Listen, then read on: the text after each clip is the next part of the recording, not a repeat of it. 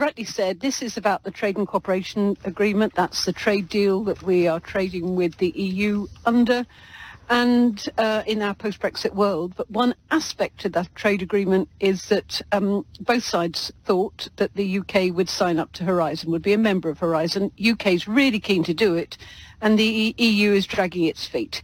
Dragging its feet because the EU is very cross over what um, the UK government is doing about the Northern Ireland Protocol.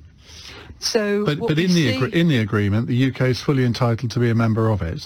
That's what it, it's written in quite strong terms. Actually, mm. I hmm. went and checked today. It was really quite striking to see. The expectation is that the UK will participate in these programs. Uh, EU not cooperating, so the UK has clearly had enough, and the UK has started um, the, what's called the dispute resolution mechanism under the Trade and Cooperation Agreement. There's three stages to it.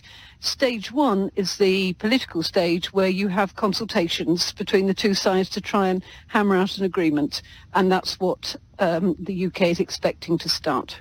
So what will Brussels' defence be? Because if it's in the agreement, I mean, what what what can they really possibly say in defence? It's pretty hard to think what they're going to come up with. So no doubt, uh, normally consultations actually work when it's low-level stuff. But because of the high-level tensions between the UK and the EU at the moment, it's likely it will eventually go to arbitration, which is stage two. And if the arbitration panel finds against the EU, then stage three is that the UK can um, retaliate, which is um, putting tariffs on some EU goods. Um, now, that's going to take a while to get to that point. Remember, meanwhile, the EU has started proceedings against the UK under a different set of rules because the EU says that the UK is in breach of the Northern Ireland Protocol. Just one other thing, which I haven't warned you about, so feel free to say no, can't answer this. Um, I was reading a report today that that Britain is removing all tariffs from virtually all goods that come from 65 uh, developing countries. Could that could we couldn't have done that had we still been in the EU, could we?